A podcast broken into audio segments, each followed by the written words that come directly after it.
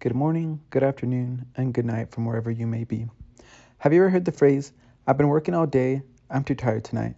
Or, I know it's not healthy, but I don't have time to make something better? Or, I should go to church, mm, but it's my only day off. Sound familiar? These are all excuses that we've used once or twice in our life. We tend to take the easy way out when it comes to important things such as our physical and spiritual health. The first book of Corinthians, chapter 6, verse 19, explains that our body is the temple of the Holy Spirit and that it lives within us. This verse reminds us that we are not the owners of our own body, so we must honor God in not only our physical body, but our spiritual.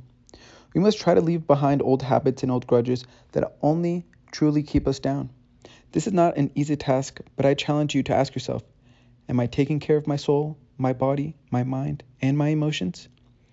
Let's make an effort to spend some time outside, or cook a healthy meal, or dedicate an extra moment to God.